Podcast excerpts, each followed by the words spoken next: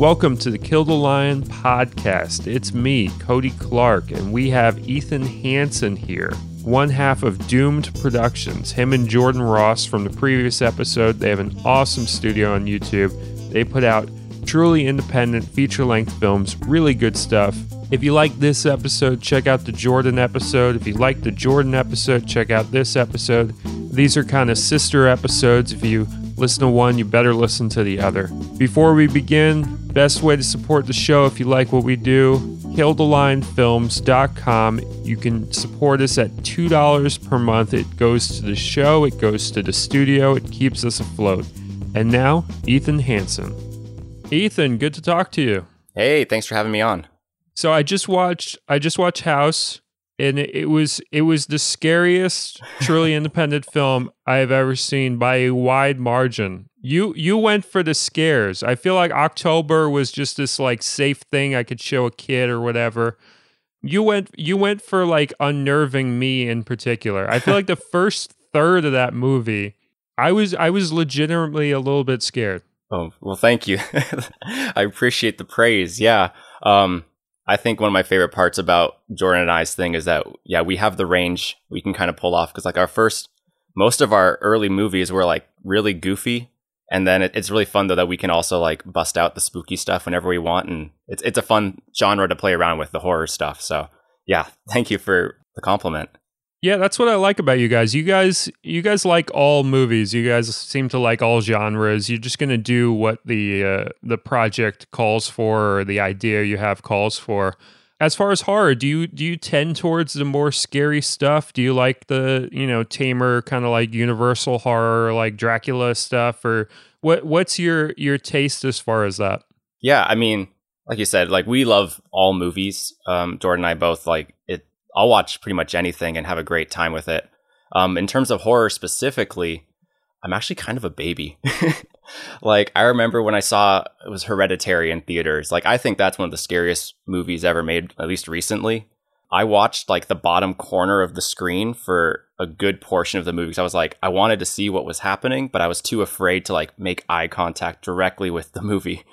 But you know, I I'll watch pretty much anything. I love like gory, like not super gory. I'm not a big like Saw fan or anything. Also, but like you know, I like zombie stuff, um, spooky ghost stuff, really anything. But also, I, I love like the campiness. I mean, we kind of grew up on like the VHS era, and you know, kind of going to Blockbuster and watching like going to watch Halloween or, or Friday the Thirteenth. Like those kind of movies are really fun to watch. And I, I, but all horror, I'll watch pretty much whatever's thrown at me, and and it could be a good time. Nice. I like the uh, tactic that you you gave of of watching the lower corner of the screen. That's a is that is that something you recommend those at home for movies that uh, they're a little scared by? Is that is that a winning uh, thing that you do? Well, I mean, I paid for a movie ticket. I'm not going to not watch the movie that I paid for. So it's like I got to get my money's worth. So that I if if that's how you're feeling about a movie, like yeah, I think it works out pretty well. But I was still like, I don't know how much it really helped me. I was still freaked out the whole time. So, but you can try it at home. Get back to me on if the tactic works for you, viewers at home. So you mentioned the old VHS horror stuff. That I have a, an affinity for that stuff as well. I feel like there's a certain scariness to the degrading of the quality of a VHS. You know, eh, when you watch something that's like crystal clear on DVD or Blu-ray, you know, sure it can be scary, but I feel like these movies that you watch on on VHS, they take on a certain life of their own because by the amount of times it's been watched, it becomes something other than you know what the filmmaker intended. It becomes this uh, used object. Whereas like a used DVD, like unless it has scratches that that make it like skip or whatever, it just kind of looks the same. You know, I I think you can get a little bit scarier with the VHS in that in that way. How how do you feel about uh, VHS as a format and its kind of capacity in that regard? Okay, you. This is a, a topic we can go deep on. Jordan and I. Jordan opened my eyes up to VHS. I had kind of moved on from it. You know, I was DVDs and streaming was kind of where I was at. And then Jordan started showing me these kind of private projects he was working on, um, where he was taking modern movies that had like Man of Steel and other like shows and stuff that he really liked. And he was converting them backwards to VHS. And I had never heard that this was possible. Like in my mind, you know, VHS was a, a dead format. and I didn't give it much thought.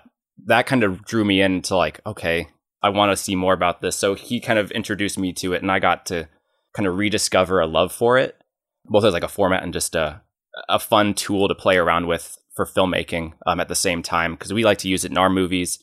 Um, in October, it has a, a big role that uh, it plays with one of the characters being on a TV, and we would actually like write the we we put the the footage from that we shot uh, for the movie onto a VHS, and we would play it on the TV. So we actually like got to use it in our movie, which was really fun. But it's just got like you said, it's got this cool. It has a, a kind of a life beyond just what you put on it because it, it, it does degrade, and I can kind of see an ex- if I was you know making a horror movie I knew was going to go on VHS, I would be excited about the aging of it because it like the quality goes down, things get obscured, and you can't quite see what's happening. And I think that's kind of the most fun part of horror as a genre is you know you don't have to show everything and I think House is a something I I got to learn more of that through making it because I couldn't show a whole lot because I didn't have a whole lot to show. So using you know obscuring uh, whatever's in the frame with with light or with with darkness uh, and like just using sound and atmosphere is kind of the thing.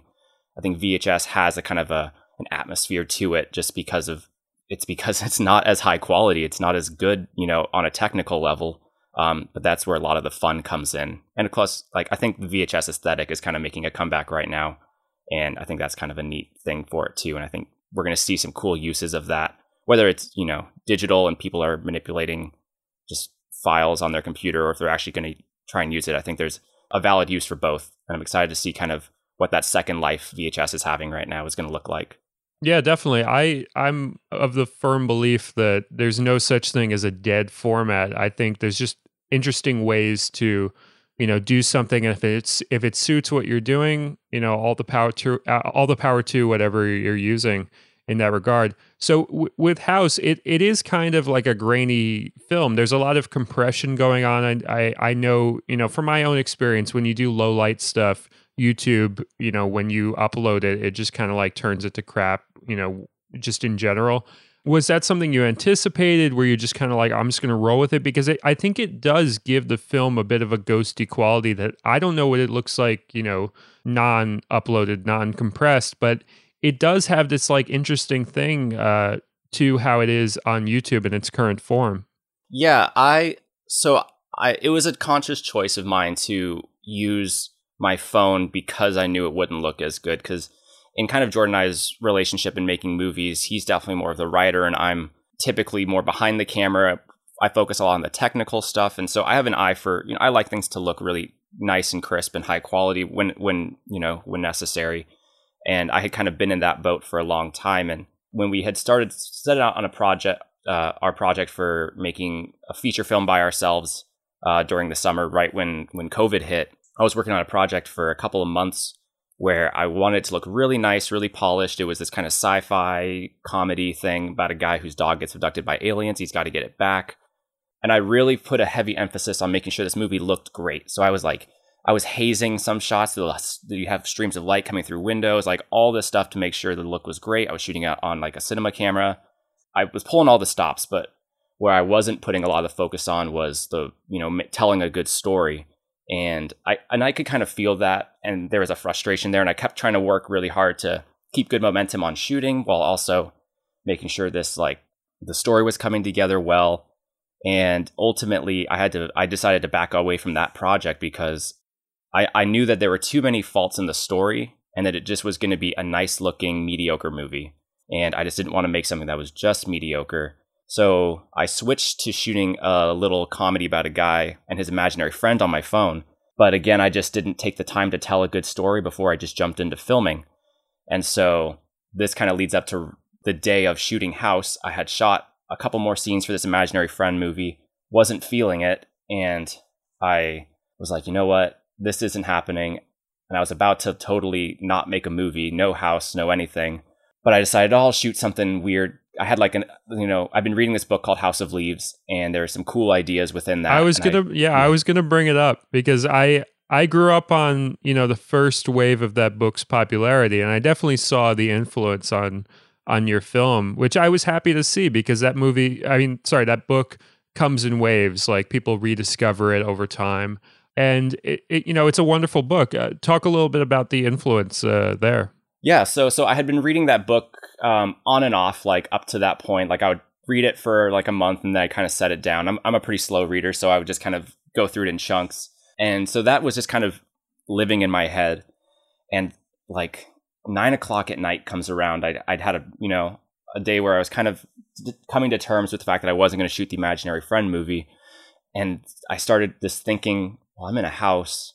Uh, you know, it's kind of that thing of taking account of what what you have access to, which is kind of where Jordan and I start a lot of times with our movies. And I was like, well, I have this house. And I was like, well, you know, House of Leaves takes place in a house, so you know, there's the first connection. Um, and I was, and I just kind of came up with these like broad scenes, whether and not a lot of it really borrows from House of Leaves too much. Um, but I like the idea of like there's the scene in the book where like there's the staircase that's just kind of is infinite. And so I, I made sure to put that in as like a note. It's like okay infinite staircase. What else is happening? I kind of came up with these jumbled ideas that i just kind of weaved into each other. And i so i just would write out like a couple like a sentence of like uh guys in the house. He's drawing a map. He hears a weird sound. And that would be scene one. And i did that for eight scenes total where i just kind of would give myself little prompts and then everything else I would just act out in the moment as I would shoot. So I would set up my camera, usually in kind of a wide, and I would act it out. And then I'd be uh, kind of thinking as I would go, like, oh, okay, I, I want to get a close up of that one little reaction of myself. And I would just shoot it chronologically.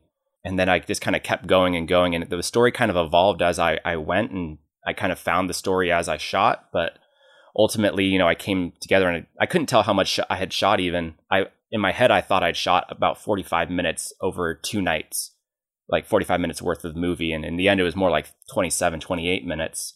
And that's kind of what I brought to Jordan and was like, Hey, is, is there something here? Is this, is this, you know, anything decent? And he was like, yes, this is, this is great, but also we need to shoot more. And so we ended up tacking on a third day where we shot the second half of the whole movie. We shot in just a, a day, um, where everything after I crawl through, through the weird blankets. So very you know by by any stretch like a pretty quick shoot you know only three days. That's that's that's a lot of usable footage for you know three days worth of shooting. Yeah and and then the first day I, I only shot about eight minutes of the movie. I shot the first two scenes and i sent those off to jordan. I kind of talk about this in director's commentary of the movie but i kind of told jordan like hey if this isn't good, like that's fine. I'm not I'm not married to this project, but but he was really adequate or adamant that I I kept pursuing the idea, um, which was great because I, I, was kind of at the point of walking away and just giving up because yeah, I just it was one of those. It was a great learning experience going through the project, um, and I, I didn't really know what to expect coming out of it, and I got to kind of discover a whole different way of filmmaking that up to that point I would have kind of really shied away from and you know, I, and there's an influence there from Joel Haver and a lot of his work, uh, particularly Island, and just kind of this different, just slowly getting introduced to this different way of filming, other than the more traditional narrative style that kind of Hollywood shows. That kind of really helped grow me as a filmmaker, I think, by kind of getting to abandon that and try something totally different from what I was used to. So, did the idea come to you vertically, you know, as far as the aspect ratio? When did you settle upon that? Because, you know, of course, of course, with a, you know, a, a phone camera, you can shoot, you know, vertical, you can shoot horizontal, you can chop the image up however you want in post. You settled on like a very specific, unusual uh, verticalness. Um, what what made you go in that direction with that? So in my imaginary friend movie I was shooting before, the imaginary friend was a paper bag puppet, kind of like in Joel's movie uh, Island. Mm-hmm. And so the height difference between me and that character was was kind of a challenge. So shooting horizontally just didn't make sense. So I I had really liked the idea of shooting vertical for that movie, and and it just kind of carried over. And and I think you know the claustrophobic vibe that you get from these really tight shots on me, where you know there's no play to the left or right of my head, and I don't know. It, it just has a, a great look, and I didn't really have to take much time to think about it. There was a point when Jordan and I were kind of discussing the second half of the movie where we, for a really long time, thought it was going to be horizontal for the second half, and we were going to completely change the aspect ratio. Um, but just in doing some quick little tests of like trying 16 by 9 or 4 by 3, it just didn't look as good. It felt kind of weird, and so I just decided ultimately to keep it. Uh, it's vertical, so it's three by four, three by four, four by three. I can't remember. It's three by four. Yeah, that's the actual aspect ratio of it. So yeah, just not too not too tall, not too wide. Just just kind of a yeah a funky. It's a it's a weird aspect ratio. I totally agree. And so, what what what camera did you um? What phone did you use to uh, shoot it? Yeah, so it's a Google Pixel Four. So it's got a notoriously small battery, so I'd have to take a lot of breaks to charge up. But what was nice, I have um, moment lenses for it. So um, there's little add-on lenses. So I had a I had a telephoto and I had a, a wide. So that kind of helped me keep the shots varied and made it easy for me to um, I don't know. I feel like it helped the movie kind of feel more interesting. Not that you couldn't shoot the whole movie this with just your stock camera lens. That would have been totally fine. But I liked the fact that I could, you know, get these really tight close-ups on me and that the focal length could change and just kind of helped give it an extra layer of stylization and all that. And I think that was really great. Um, it shot at 30 frames a second too, because that's just the only option you have on this phone. So it's kind of like tech on the technical level, it's not great. But I, I part of the reason I shot it on a phone was to get away from as many technical, like being as technically correct as possible. Just because I, I get tripped up on that all the time, where it's like, oh, it needs to be it needs to be really sharp. It needs to have really high quality. I don't want YouTube compression to ruin the whole movie.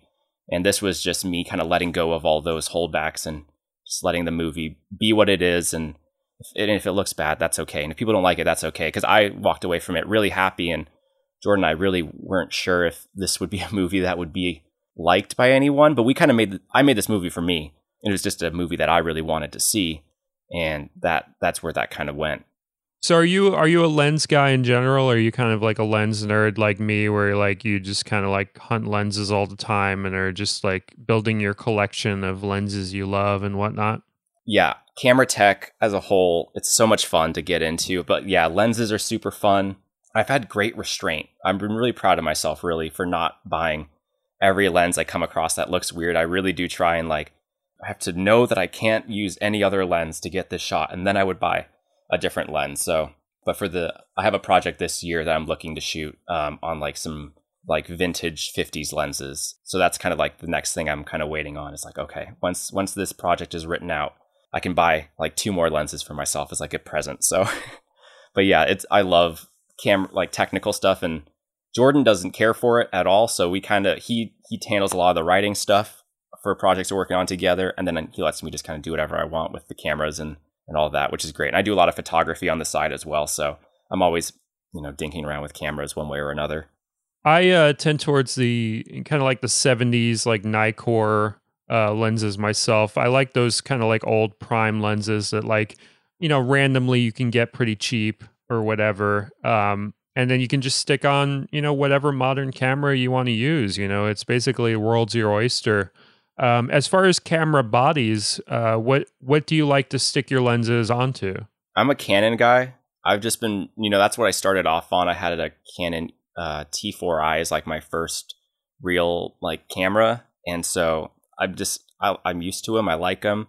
I'm kind of at an interesting point now. So I have an EOS R and a C100 um, right now as like my main cameras, and the C100's just not doing it for me anymore. So that's kind of waiting to be sold right now. And then I'm kind of at this point where I'm like, what what do I buy instead? And so I've been looking at Blackmagics. I've been looking at buying another EOSR, and I, I just haven't decided yet. And I, I got time. I'm, it's not a rush, so I'm just kind of biding my time, waiting for the right right find. Yeah, that's the thing about camera bodies is like you wait a couple months and then, you know, everybody that was saying like some camera was the best one, suddenly they're saying some other camera is the best one. Like it's a total buyer's market. Whatever you buy, you know, you're getting a, a, a damn good camera body these days. You know, there's there's very tiny nitpicky things from like one to the other, or if you're trying to do like you know super high frame rate you might want one or the other if you're trying to do low light whatever. Yeah like i i'm i'm totally happy with like my gh2 which was like the darling camera when it did come out and then everyone kind of just like kicked it to the curb once like something like slightly better was around. But like you know i started out on the canon 2 t2i uh, so like a couple generations before a t4i I loved that camera. I loved the kit lens on that camera. I did my first two movies that way, and I, I had a blast with that.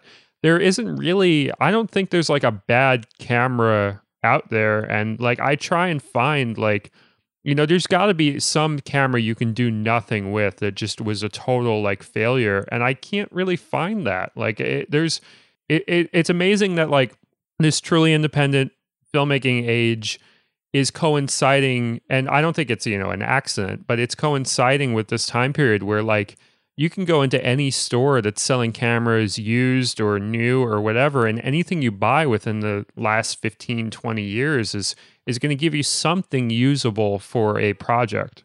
Yeah and what's great is you know people are constantly turning over their bodies and buying you know what's hot and new so like my EOS R I was able to get a really good deal on I bought it used and my C100 I bought that used too. It's like don't buy a new a new camera unless you really like cannot live without this feature that this new camera has. Like it's not it's not worth your money. That money could go towards so many other things. Like you could be feeding a crew for an entire week off of the food or the money you'd be spending on a brand new camera but you know just it's it's not bad to buy buy used and even even still like if you're just starting out like your phone is great. I i love shooting on my phone i'm looking forward to the next time i decide to shoot a feature on my phone because it's just so easy like house looked better on my phone than it did on my dslr just because the way the phone compensated, tried to compensate for the lighting, like it just did a better job. And, and I, like grainy footage, I don't think most people care about grainy footage. So you can get away with just so much.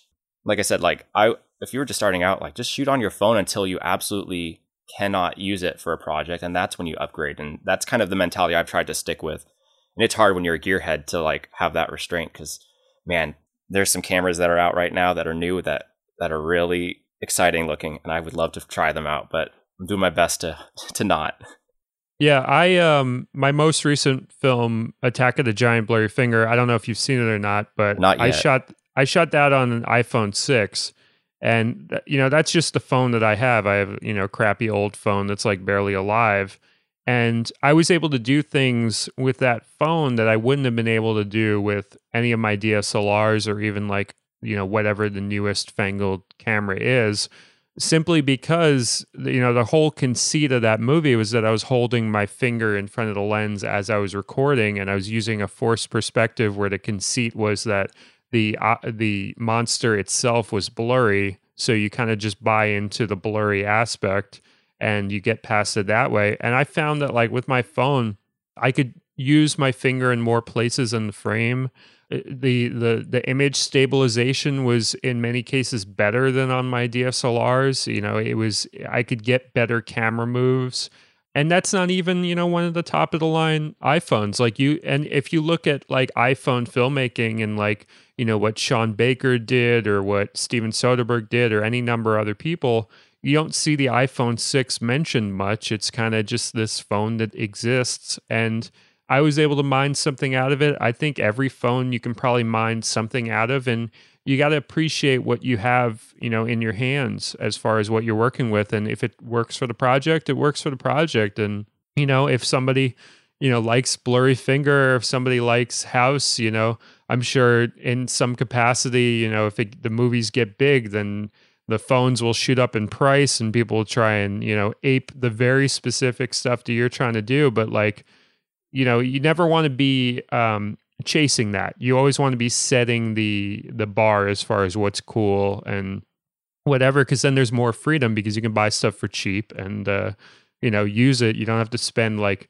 you don't have to be one of those like skateboard kids that like buys like a you know a three ccd you know camcorder for like a thousand dollars that like you could have gotten for like 20 bucks a couple years ago just because you know some new skateboard kids are are shooting with some crappy old camera and they want to do the exact same thing. It's like you you want to set the uh the cool factor i i feel. Yeah.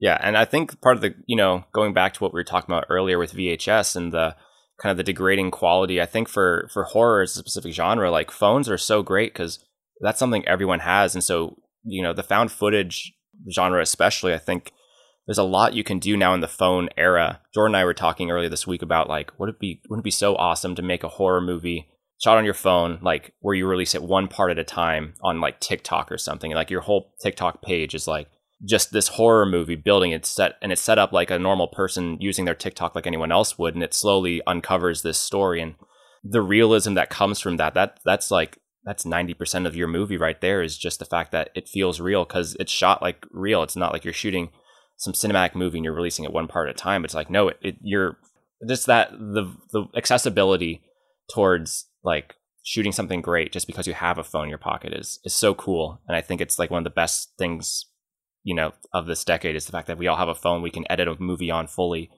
and it's, and it's great looking. Like you don't have to worry yeah, whenever you have that opportunity, and the opportunity changes over time because different tech becomes the the accessible thing.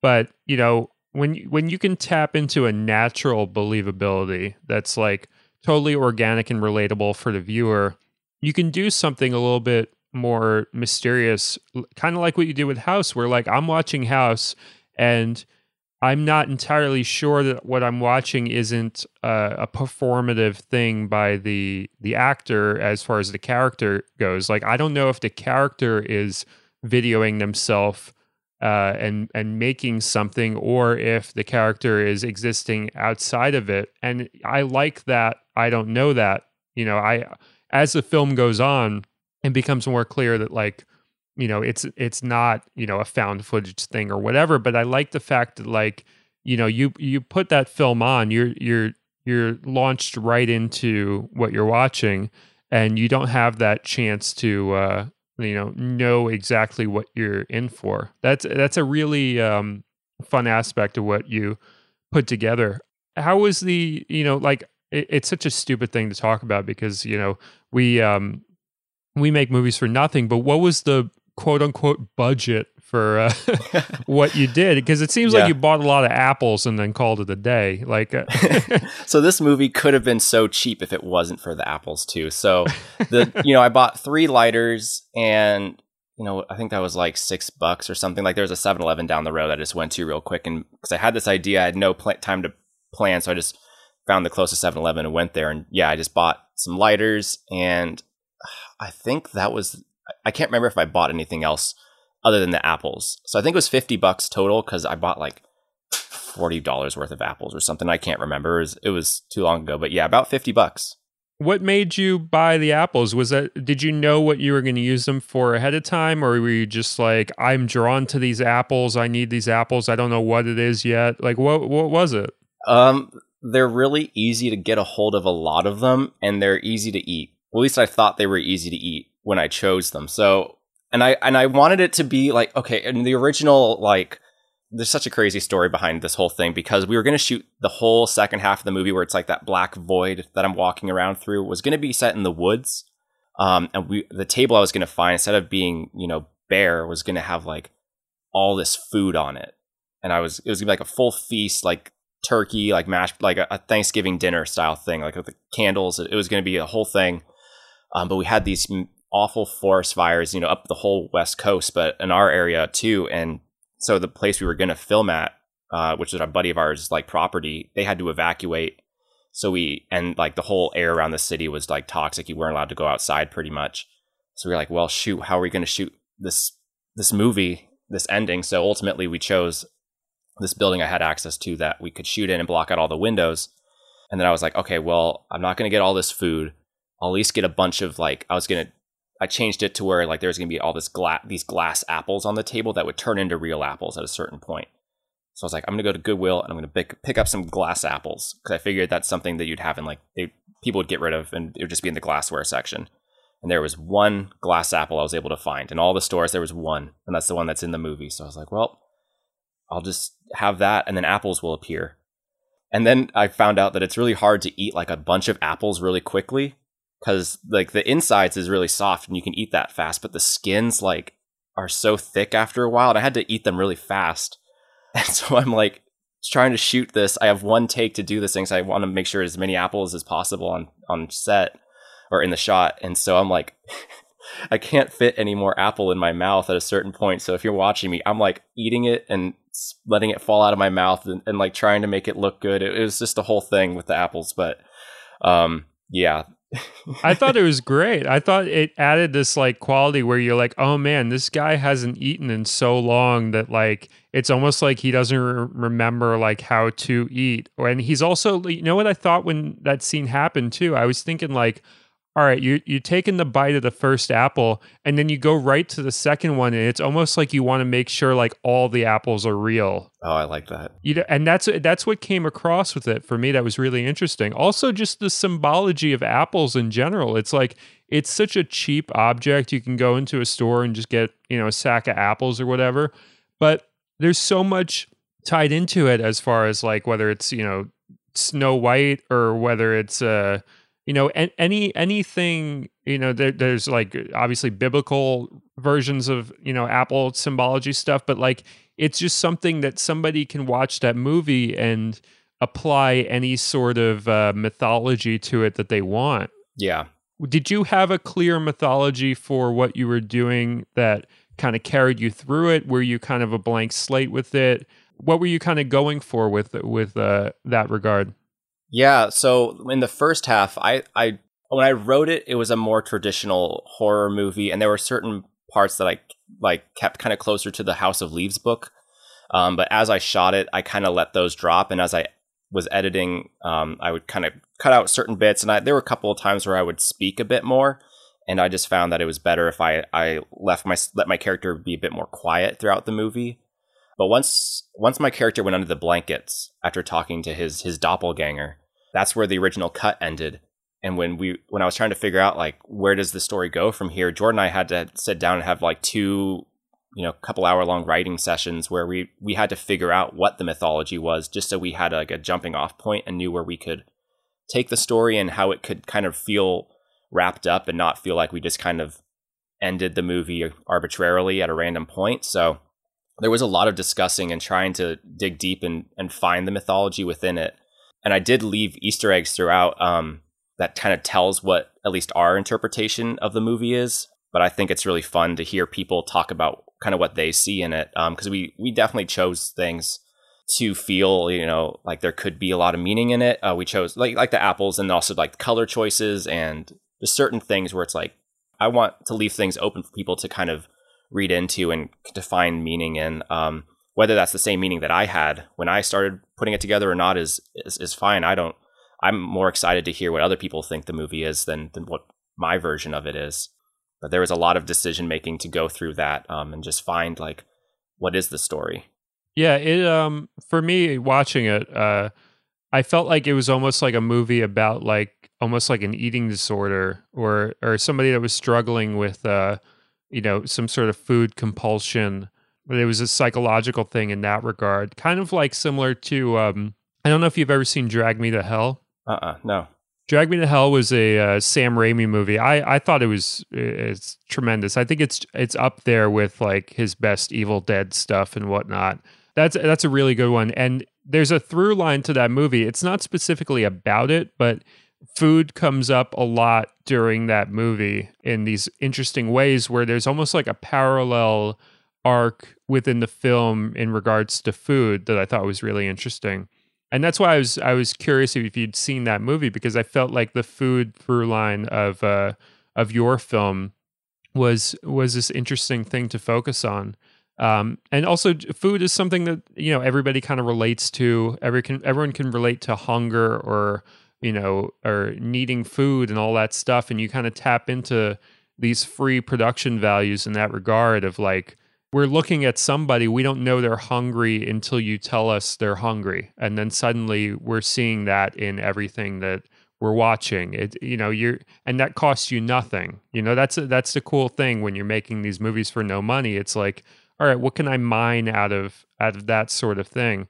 So am i am i right at all as far as like the eating disorder aspect? Was that something that was that you thought of or is this just totally left field no, that's, I mean, that's the first time I've heard it. And I, I really, I mean, the hunger thing was very intentional when I put that in because, like you said, it was kind of this easy way. To, it was, for me, it was an easy way to show that he's been here for a long time because I knew that I wasn't going to kind of give any backstory on what was going on. So you had to, I had to be very heavy handed in what I, in, in certain information that I would give. So hunger was probably like the main thing that I could convey. Like he's been here for a long time. There is no food and the fact that he's moving around going to this kitchen there's nothing there you know that it's hard to find things. So that's kind of where i started with or where i was that was kind of my jumping off point.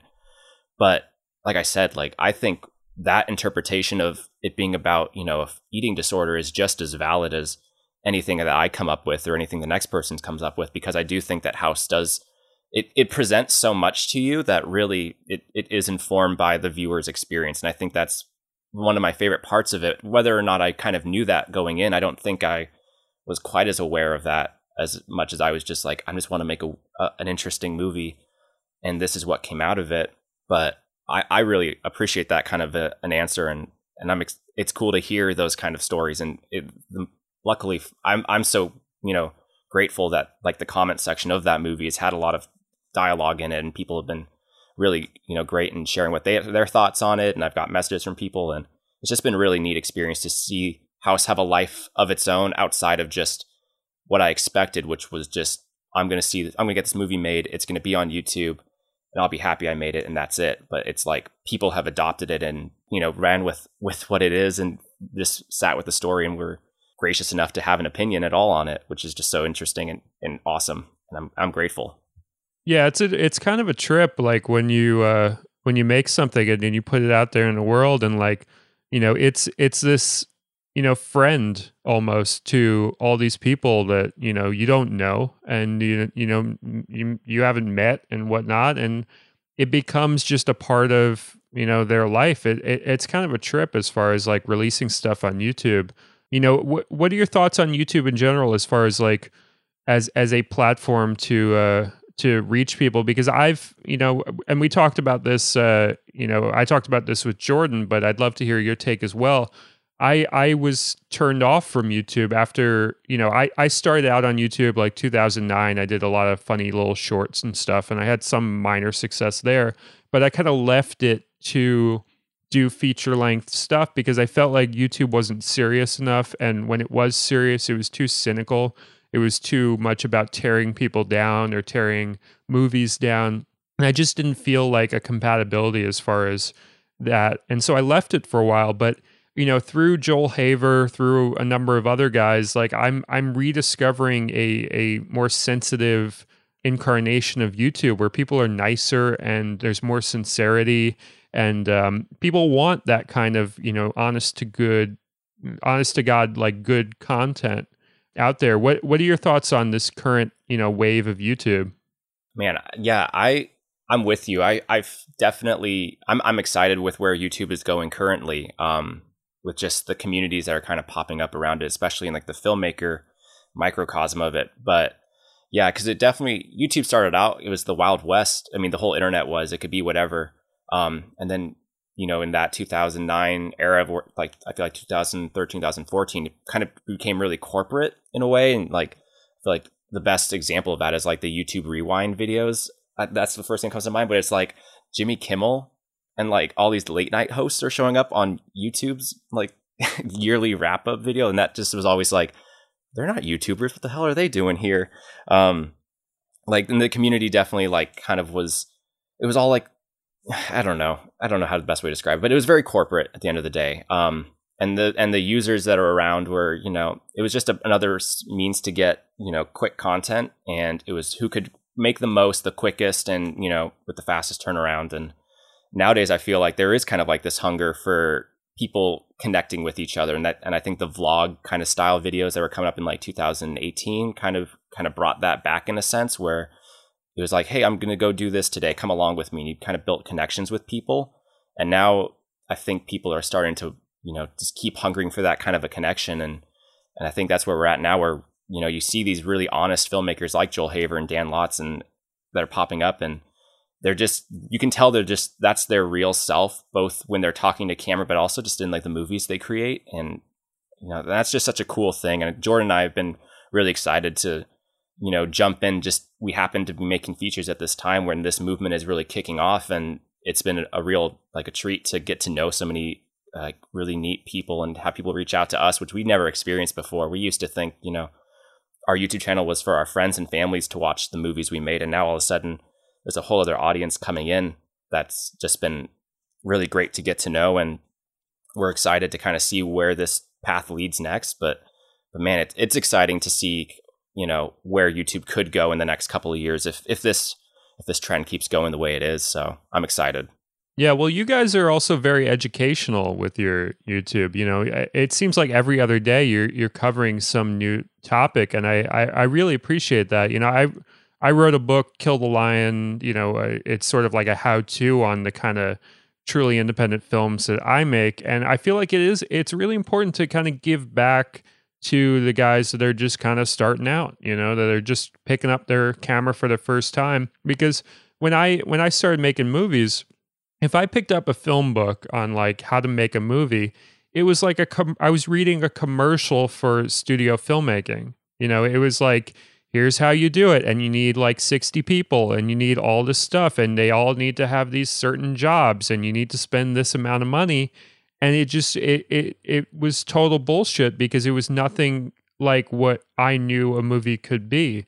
And it was important for me, you know, with my own book to make a, a book where you didn't have to like translate, you know, from like studio to English, like what you actually needed or whatever, that you could just pick it up and just do it. It's really important to you guys, it seems, to provide that that resource and uh, talk a little bit about that. Well, I, I mean, I'll just talk from kind of what what filmmaking has done for me, I guess, because um, I think it's it's I for me it's almost been it's like my journaling in a sense where it's it's just getting the ideas out. I, I have a hard time like with getting words out of my head sometimes, and so thinking in in images and I mean in house I, I got to kind of progress a little bit. I feel like in in thinking like putting emotions into the shots without words. Like it's a place for you to just kind of get ideas out that have been living in your head, and you know if you're a new filmmaker, there shouldn't be restrictions on the right way to get those ideas out. It shouldn't be you need 60 people, you need, you know, a million dollars and you need to and your movie needs to get accepted into this film festival and then your your ideas are valid. It's like, no, you should be able to shoot this on your phone. You should be able to make it in however long you want, whether that takes a year or if it takes an afternoon with your friends. And you just get to make the thing that you want. Um, I forgot the question could you repeat it one more time? well, I, I just wanted to hear your thoughts on like sharing resources for uh, for people because you guys you guys do that like every couple days. You're talking about like here's some aspect of uh, making a movie and. Did did somebody do that for you guys when you were starting out? Did somebody share a lot of information? Because I know personally, from my experience, if I'm sharing information, it's because I wish somebody had done that for me. You know, I I, I was mostly teaching myself what I was doing and learning in that regard. And I wish there had been a little bit of groundwork that I could relate to uh, growing up. Yeah. Oh, so one of the big channels when we were starting out, you know, this is a long time ago now, like when we were in high school, it was Film Riot. They were the the juggernaut of film education on YouTube. And, you know, they were starting out, you know, just out fresh out of film school, showing how to do After Effects tutorials and all that. And that was great you know, and they were putting into practice too, making shorts with each weekly episode, and and we really latched onto that and felt like we were getting a lot out of it. But now when you look at Film Riot, this isn't bashing them. I still think they make great content, but if you're a no budget filmmaker and you're just getting started, like if you went to Film Riot today, you know they had like Zachary Levi guest appear on one of their episodes. Like that's not no budget. They're shooting on like all these really expensive cameras. They have all the gear that they could ever want. Like that's not accessible to me if I was, you know, a high schooler and all I have access to is like my parents' point and shoot camera that you know barely shoots 1080p well. So we're come uh, kind of approaching from an area of like, okay, let's assume you have nothing.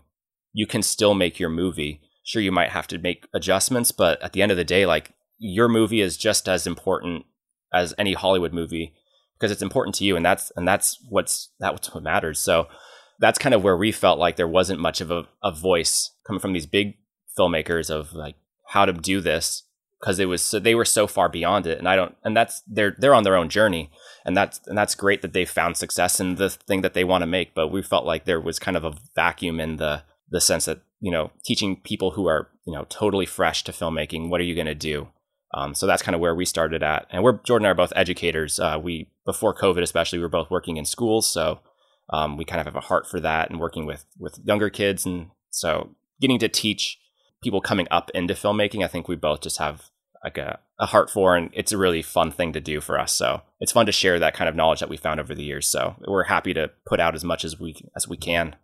Oh, definitely. I, I think it's good karma in general I, to you know show people how you do what you do and not worry in like an egotistical way that like oh they're going to be copying me if they do it my way. And it's like it's like no everybody doing something is always going to be in their own way. Even if they like it's like if you're a magician and like you have like a card trick you can show somebody how to do the card trick and every every magician that performs that trick is going to perform it a bit differently. So you know you can you can really show your hand in regards to art creation and and teach a lot of people that way.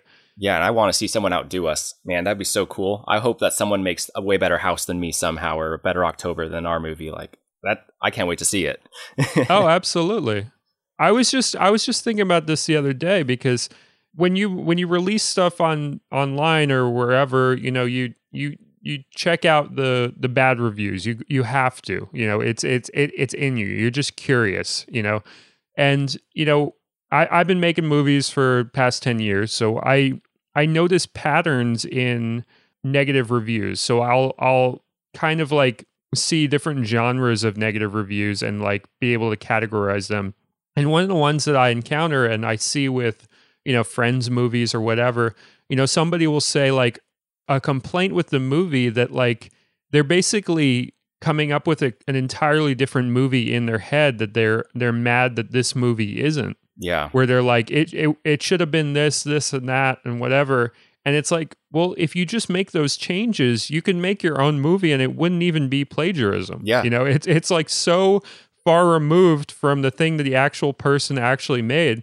So then at that point, you're just you're just being mad at somebody for giving you a good idea for a movie, yeah. which is like the most ungrateful thing possible. You're basically saying like, "Oh man, this movie sucks because I just had this great idea for a movie and I'm not going to do it because I'm just some dick on the internet. So I'm going to take it out on this guy with a bad review." It's so ungrateful, and I wish I wish people that have that reaction because I I have that with movies. I'll watch a movie and I'll be like, "Oh man, I wish they did something else instead." But if I sit for a, for a second, like and that's all it takes. I realize that I'm having an idea for a completely different movie. Mm-hmm. Because if I extrapolate that, then I'm like, all right, well, I wouldn't even set it in the same place, and this character wouldn't even be in it, and this, this, and that, whatever. And then suddenly I have a completely different movie if I really follow through on it. Man, I haven't thought about that way. Actually, I'm going to start. I'm going to start jotting down some new movie ideas I have all of a sudden. That's great. but uh, to bring it back to what we're talking about, as far as like sharing how you do stuff, I mean, I don't know if you've been seeing this, but like the Russo brothers who did like the Avengers movies, they they just came out with this movie called Cherry. It's this like forty million dollar movie. It's got all stars in it, like Tom Holland and you know all, all sort. Every, everyone you see in all these other movies, they're in this movie, and it's being marketed as an independent film and as their like passion project and all this bullshit. And it's a forty million dollar movie, so like I don't seek these things out, but I'm seeing like interviews with the Russo brothers and they're like, "Oh man, we had to, you know, struggle to get this movie made and this that and the other." And it's just like if you're somebody starting out and you're just being bombarded with that programming and that messaging, man, you are you are done for as far as making a movie. Like you're going to pick some other art form or something else that you feel like you have more control over. But if you stumble on my stuff, your stuff, Joel Haver, etc., suddenly in like a couple weeks you could be making your first movie. Yeah, exactly. it, it is so accessible, and I just don't. I think people still have to get past the hurdle of, however, it, whatever the hurdle is for you. But like, just understanding that like there there is no force stopping you other than yourself. And yeah, maybe you know not every idea is meant to be a no budget idea. I mean, I don't see how you'd make Star Wars on no budget. I mean, I would love to see someone try it. Actually, that would be amazing. Um, but well, if people talk about it, if people, if every single plot point of Star Wars, if if you find a conversation that somebody can have that's visually persuasive, where like their dialogue puts images in your mind, yeah, you could tell any any any story you want. Really, like you could talk. You can be. It can be like a, a child sitting down with like their grandparent who's telling them a sci-fi like war story or something. Yeah there's always a way in. It's just going to be a little bit out of the left field, but maybe that's what we need. We have Star Wars. maybe we need the you know the two person one act play version of Star Wars where it's just two people talking about a war or whatever. And that's something we can do and that's beautiful. Yeah. Yeah, and the next movie that I want to make, um, that I'm hoping to do this year, is kind of that same vibe where, I mean, it's a it's basically a, a piece of Lord of the Rings, but it is getting told in this way that is so much smaller and condensed. Where, yeah, it, it's you know it's two people for the whole movie pretty much, and I and I can't wait to shoot that one. It's going to be so much fun. But yeah, it's um, there's yeah, you're right. There is always a way, and the left field approach is so much fun to as a filmmaker. Like House is a left field movie. Like it it's so it doesn't make sense but like getting to make something like that where it is kind of a mental exercise and you know these more experimental movies that are you know just not typical like they're fun as a for you to make like even if people don't get it or if they don't like it that's like you know who cares? You get to you can impress them on the next movie. Make the movie that you i think this is the thing that i i try to remind myself. It's like make the movie that you want to make and there's probably at least one other person out there who's going to have a similar taste to you and is going to like it just as much as you do, if not more. So make that movie for them, and you know you'll you'll feel great about it, and you can and you get to keep making stuff, and you know mistakes are just a great way to learn. So make a bunch of them. I've made a ton of mistakes on House, and I'm still really happy with that movie, and I'm look like I can't wait to outdo myself and fix a couple mistakes for the next one and the next one, and it'll keep going, and I'll make a bad one eventually, and that's going to be exciting too. And it's just it's a great growing process, and you're just going to go through waves, and that's great. Well, you definitely learned more in making House than you ever would have learned if you didn't make the movie and just thought about making the movie. Yeah, and I wouldn't have. And and to the Russo brothers, like, sure, I'm sure it's hard in the studio to you know make a movie for was it forty million dollars or whatever, but like, I don't think you're gonna learn that much from. I have forty million dollars, and I just made my my movie, and it's not that great. I feel like I wouldn't be able to learn as much because like, well, I did everything right I had all this money still and the movie didn't turn out good. What did I do wrong? I feel like it's harder to get the point. Then it's like, yeah, I, you know, I could have done this better. I, you know, if you have no money, it's just your own resource. Like, oh, I could have, I could have written this part better. I could have shot this part a little differently because it's all on you. When it's you know a big movie, it's like, oh, that that grip, I won't hire him again because he messed up my movie. It's like that's not how you're going to look at it, but you, it's it's all self reflective when you're working on your own stuff, and I think that's where the growth comes. So when you guys made October together, you, how involved were you as far as like like what what's the collaboration like for those that are outside of you guys' process and you know a lot of the truly independent films are mostly just kind of solo act things. How do you guys share a project? I know you mentioned he's more inclined to story, you're more technical, but how does it really like peanut butter and jelly together in the end? I mean, it's really great that we have like eight years of history of working together. So we definitely have like a shorthand when we communicate. So it's like we he'll I mean, yeah, he'll he'll write a lot of it and he'll have an idea going in. And for October specifically, he had storyboarded out the whole movie for us as well.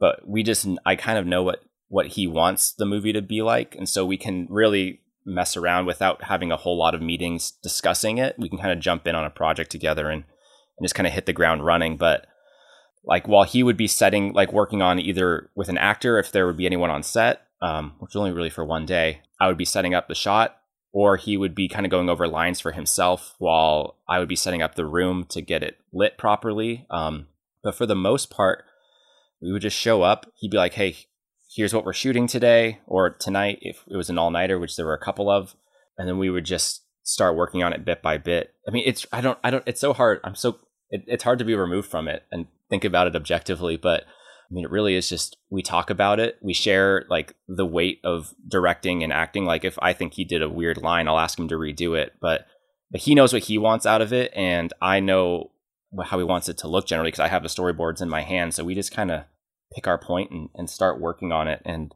I mean, we have a great relationship in the sense that we don't like we're never going to get offended if someone wants to make a change in the other person's project. So if I see something that he wants to do like if I'm like, this shot's not going to work, I'll just tell him that upright, like, hey, I think this wouldn't work. Can we try this instead? And I think pretty much 80, 90% of the time that kind of a thing happens on our set. Usually the person who suggests the change, that change is what makes it into the final movie because we don't, there's not a whole lot of ego attached to like ourselves when we're working with each other. It's just like, oh yeah, that, that probably makes sense. We trust each other's judgment and we just kind of go with it. but yeah, we just we have a, a rapport with each other that lets makes it very easy for us to pitch ideas back and forth and not really worry about the other person because we just know that we're we're really close and understand what the other person's looking to do. Yeah, I think that's great. And do you guys have like a a time of day that you like to be shooting? I I like to be shooting, you know, if I'm going to be rolling picture on something, I like to shoot like super late at night or I like to shoot around like 4 or 5 p.m. or do you have like these like these hours of the day that are just way more productive and easier to to make something during or or what? Man, I I would love to find out if we do. I've never paid attention to it before, but a lot of the time it just happens that we have to shoot late, especially if we're shooting like at our homes where we, you know, our families live, because that can always make it challenging to work around other people. But we're usually pretty good at just scheduling times. Like we, I mean, we just, if we're working on a movie with actors, the best time for us to be working is when our actor is free. And that's all we do.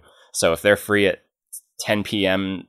and are willing to shoot till 3 a.m., that's when we're shooting. If we're shooting Jordan and I, like just by ourselves, you know, whatever time is best for that shot for the movie, that's that's when we're shooting.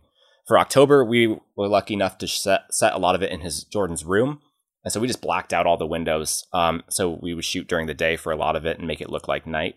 But for house, I couldn't do that, and so we were sh- I was shooting all night. so what was you? I want to ask you, what was your reaction when you when you saw Oh Brother for the first time? You know, because he he he went off and made this movie. I don't know if he he sent you pieces of it while he was working on it, but like well, did he did he did he send you anything of it, or did he he just kind of like plop this movie down in front of you? I remember getting the first five minutes of the movie, like the first conversation he has on the phone with the brother, um, and he sent that to me just for like, hey, here's what I'm working on, and he asked me just like to give general notes and stuff. But other than that, I I don't know if I ever got to see anything in the works until it was like a completed rough cut, and then I watched it and gave more notes at that point. But I mean, my reaction when I first when I saw the you know the, it all put together, I was like, "Damn, this is a great movie." I'm really jealous, and I was at a point where I had barely anything to show for on the project. The the make a feature by yourself thing was totally Jordan's idea. Um, so I was like, "Yeah, I'll do it," knowing that I would struggle, and then being mad that I was struggling through it, but it was okay. Um, but yeah, it was like, this is a great idea.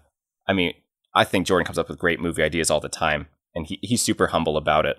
Um, but it's really fun to like to see whatever idea he has, and most of the time, whenever we're sh- workshopping ideas, he'll write something that he thinks we're going to shoot, and we'll we'll never actually end up making it.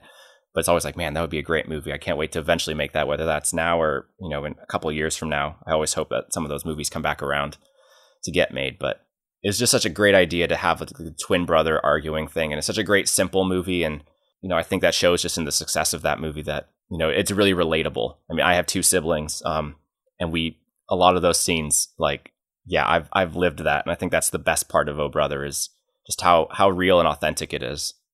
That's awesome. It really sounds like you guys are, you know, even though you you're great collaborators, you're also kind of like your best cheerleaders as well. Like you you really want to see a great movie by him, and he wants to see a great movie by you as much as you want to make great movies together. It's a, it's a really it's a cool partnership. It's kind of like how like you know the band Kiss. Like I don't know how much you know about the band Kiss, but like they were making movie making music together uh, for a long time, and then they had this period where everybody went off and kind of made their own separate album.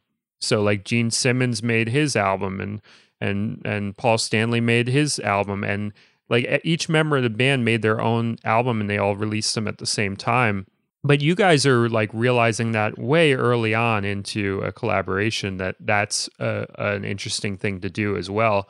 And i think i think you learned what sometimes it takes uh, collaborators many many many years to uh, to realize which is that like you know, it's not an ego blow for you to do your own thing and him to do his own thing now and again. It's like everybody's in this together. You guys are all in each other's corners.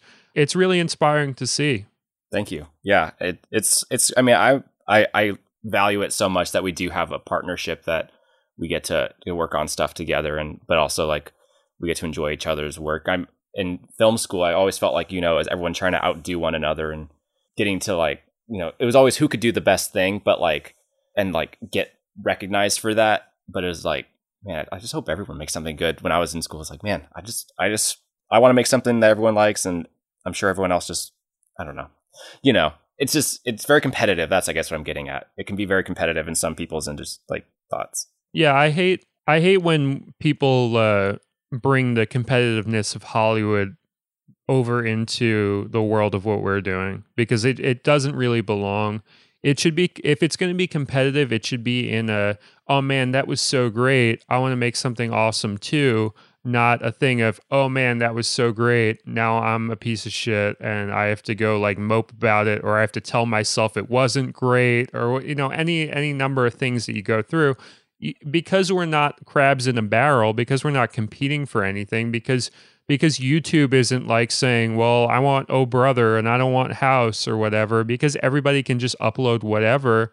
You know, we should all be in each other's corners and just kind of encouraging and and and all that. And and it's it's great to see that, you know, across the board. It seems like that's the general consensus.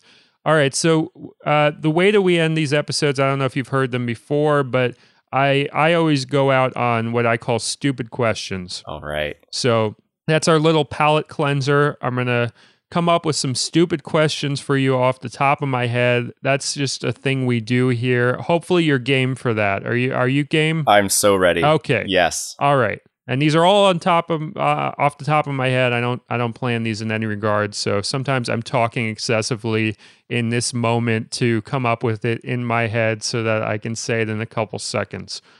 All right. So your last name is Hansen, right? Yes, it is. How approximately how many times in your life has somebody made a Hanson reference? I'm talking about the band Hanson. Does that happen a lot or not a lot? I don't get that. I do get Hansen soda a lot though. I've never heard of Hansen soda. Is that is that regional? I don't know if that's a West Coast. I don't know if it's a West Coast thing or not, but there is a Hansen soda out here and people always ask, you know, is that is that your family? And it's like, no, man. I I wish I had a, a family soda company just, you know, that I could get free stuff from all the time. That'd be great. But unfortunately, no. yeah, it'd be nice to have a soda with your name on it that isn't one of those like Coke cans where like everybody's name's on it or whatever. Like, yeah, like to for it to be like the only name that's ever on it. It just says Hansen like all the time and be able to like, yeah, that's my family's soda. You know, that's not yours, it's mine. Is it a good soda? I've never had it. I've never heard of it. You know what? I think it last time I had one was like over a decade ago, but I don't remember it being bad. So I'm gonna say, since it's my family name on it, even though it's not my family, it's the best soda. Right on. For all you know, it could be a distant relative. You never know. I'm not going to bad talk them just in case. I might get some inheritance from it if I'm uh if I if I speak highly. yeah, exactly. Thanksgiving could roll around and and suddenly somebody from Hansen is there and is like, "Hey man, I heard you talking bad about uh the family product and and there's this whole lineage you had no idea about." You never know. That would be the most awkward Thanksgiving conversation ever. That's going to be my next movie. Yeah. That'd be very good. Um, all right, so another stupid question. All right, let's see. See, I sometimes I go with like names and find like a stupid question based off of a a name. That's a good that's a good starting point. Yeah, I like it. Yeah, it's it's such a it's such an easy one. All right, here's another stupid question. Hey, you made a movie called House. There's other movies called House. Did you know that? I I did, and I did not give a darn.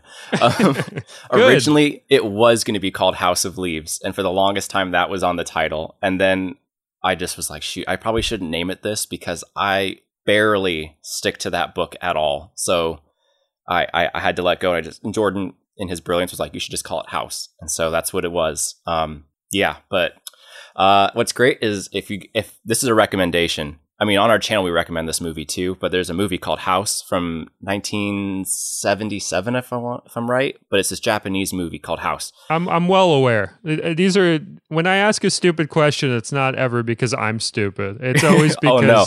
I'm trying to be the, per, I'm trying to be the guy who like thinks he's got one over on you and is like, hey man, did you know there's another movie called House? And it's like, you're going to hear that for the rest of your life. You know, it, like there's always going to be that guy that comes up to you and, thinks like he's going to break it to you that like yeah oh man there's an 80s one there's a 70s one you know there's there's a bunch of movies called house have you seen the 80s one by the way i don't think i have Oh, that's a that's a pretty interesting movie. There, there, there's a very famous sequel to that movie, which has one of the best sequel names in history. Which I'm so proud that I get to break it to you right now because it's like you're going to be like, oh my god, I wish I came up with that.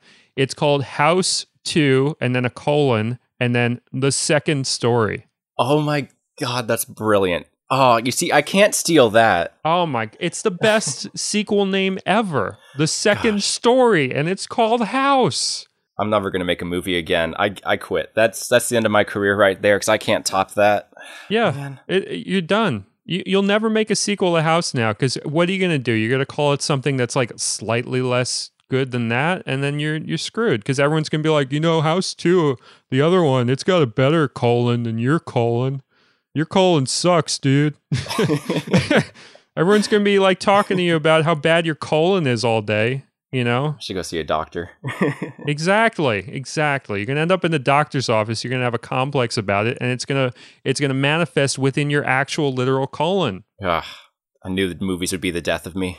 You see, you just stop now. Just quit now. That's that's really the message here. Is anybody who wants to make a film, just don't. Yeah. You know, stop now because you know it, it's just it's not the thing to do with your life. It's not worth it. Clearly, we're having a horrible time with it. Clearly, we're miserable. Yeah. Don't make movies, folks. Yeah, you heard it here first. All right. Well, man, I love that you're doing what you're doing. I love that Jordan's doing what he's doing. Uh, it was great talking to you guys today. Yeah, it was a pleasure. Yeah, and uh, what do you have uh, going on next? What's what's the next project that that we'll see from from you guys? Yeah, so we got a feature that we're currently in production of. It's called Video Carnage. Great name. Kind of a, a mystery thriller. Yeah. Um, if you're into VHS, this might be the movie for you.